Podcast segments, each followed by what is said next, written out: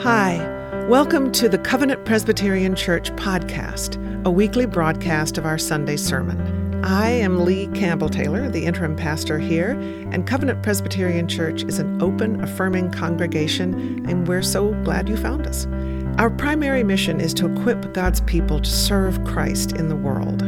In our weekly messages, we hope that you'll find inspiration, encouragement, and even challenge for your faith journey. Please listen with us now. I don't know whether you noticed, but we didn't do today's first scripture reading in quite the style I assume it is usually done here. For one thing, we played with geography rather than standing behind the pulpit to read the different from the different parts. Uh, rather, than, we, we, rather than stand behind the pulpit to read, we read it from different parts of the sanctuary. For another, we didn't read the passage in the order it's been printed in in our Bibles. Instead, we shifted back and forth between different verses of the first chapter of Genesis. Day one was followed by day four, day two was followed by day five, day three by day six, and then the seventh day had its own special place. Now, unsurprisingly, we had a reason to mess with both space and time when we read this first scripture reading. We wanted to show some parallels that can get hidden when we just read from verse 1 straight through to verse 31, namely the connection between the creation of light and dark on the first day and the creation of sun and moon on the fourth. The connection between the creation of sky above and waters below on the second day, and the creation of animals that live in the sky and the waters on the fifth the connection between the creation of dry land and vegetation on day three, and the creation of things that live on that land, including us human beings, on day six. The first three days of creation, over on this side, set the conditions for populating the various parts of that creation in the next three days. And day seven, much like the cheese in the farmer in the dell, stands alone. The holiness of Sabbath sets it apart. Perhaps that clears up the rather peculiar way we ordered these verses we read from Genesis. But why read the story from all over the sanctuary? I mean, we could have just read those verses right here, behind the pulpit, right? Well, following the insights of my colleague Bill Brown, the William Marcellus McPheeters Professor of Old Testament at Columbia Theological Seminary, a man so wise in the ways of Hebrew Scripture that he needs a long, ungainly title just to name his position. Following the insights of my colleague, I want to suggest that the writer of the first creation story in Genesis is trying to do something more than describe the conditions for flourishing on the first three days and the things that flourish on the next three. Professor Brown begins by noting that the writer of these first verses of the Hebrew Scriptures has a deep interest in the religious rituals that constitute the liturgical life of the Hebrew people, as they are described in other parts of the Bible. An interest that goes so deep, in fact, that contemporary scholars refer to the writer of the first creation story as P, which stands for the priestly writer. The writers of the other parts of the first five books of the Bible have other interests, but the priestly writer spills most of his ink describing the proper religious practices of the Hebrew people. And one of the things that Professor Brown has noted about the way that the priestly writer describes the creation story in Genesis 1 is that the geography of creation that the priestly writer draws for us at that beginning maps pretty clearly onto the geography of the temple that that same writer describes in some detail later in scriptures. Try this then.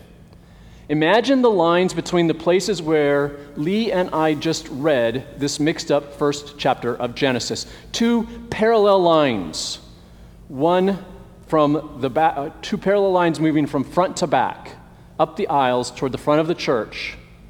And then three parallel lines moving across the aisles one at the back, one in the middle, and one in the front, that run perpendicular to those two.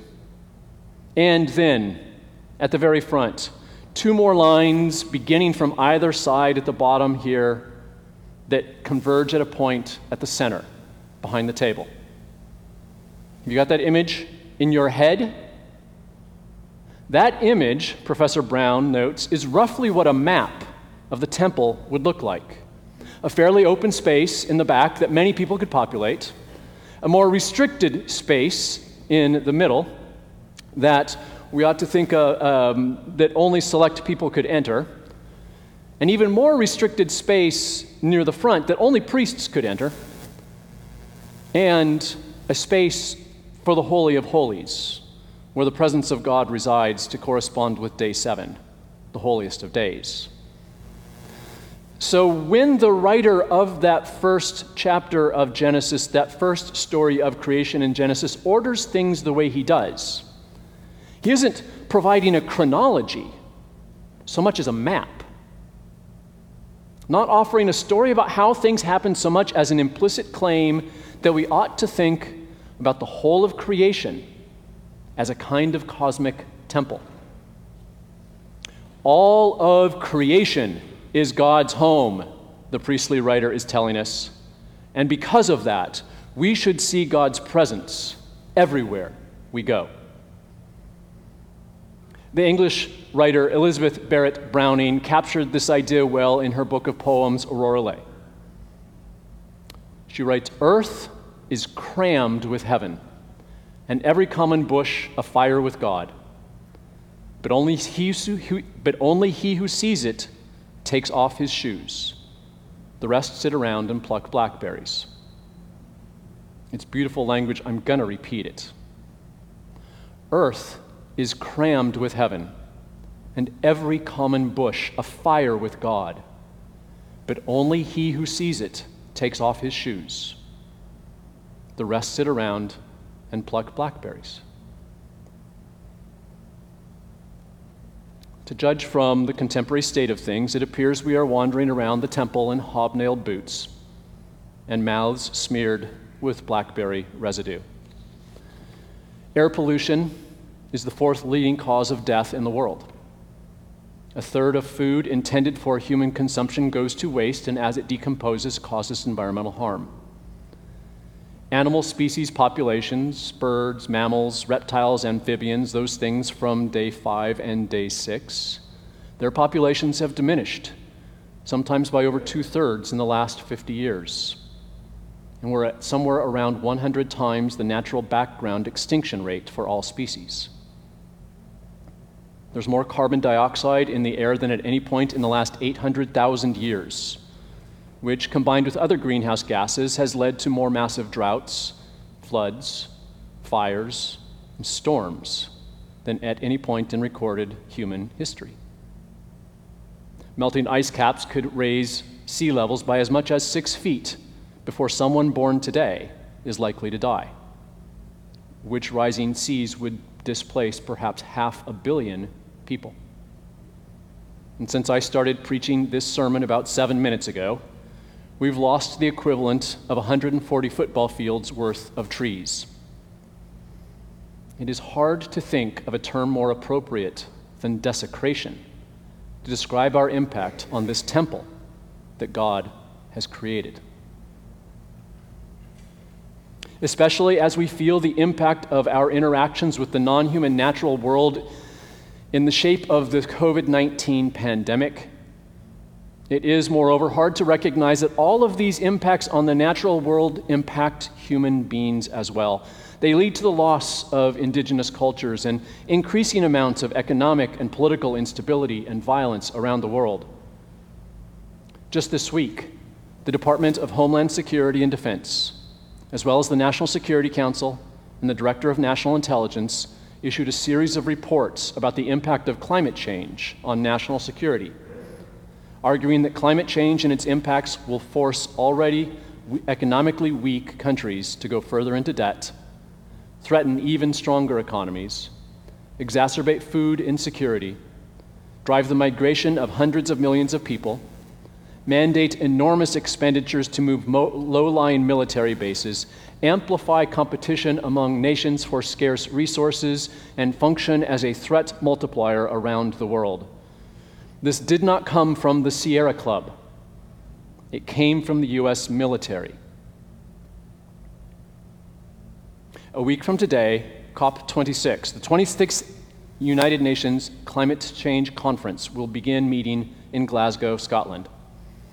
Scientists, activists, and policymakers from around the world are gathering to have conversations and create policies not to prevent global warming and the catastrophic effects it will have around the world at this point, so much as to create policies that will hopefully mitigate some of the worst of its possible effects. And relatively new to those conversations will be the growing recognition that what happens in the non human natural world impacts the human world as well.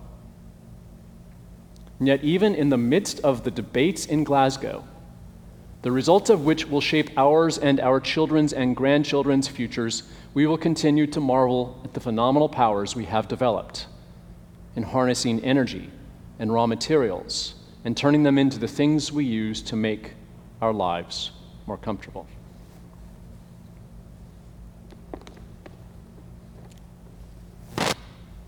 Our New Testament reading comes from the book of Mark the first eight chapters of the 13th verse. Continue to listen for God's word. As Jesus came out of the temple, one of his disciples said to him, Look, teacher, what large stones and what large buildings. Then Jesus asked him, Do you see these great buildings? Not one stone will be left here upon another, all will be thrown down.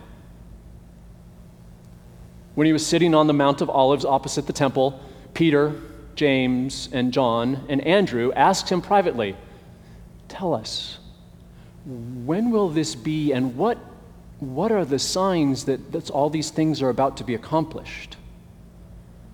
Then Jesus began to say to them, Beware that no one leads you astray. Many will come in my name and say, I am he, and they will lead many astray. When you hear of wars, and rumors of wars. Do not be alarmed. This must take place, but the end is still to come.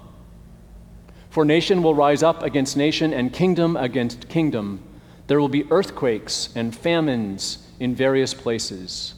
This is but the beginning of the birth pangs.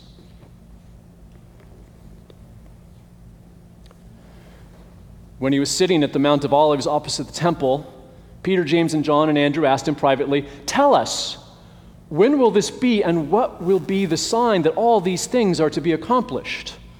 I mean, having seen the magnificence of the temple in Jerusalem and having heard Jesus foretell its destruction, a few disciples come asking for signs.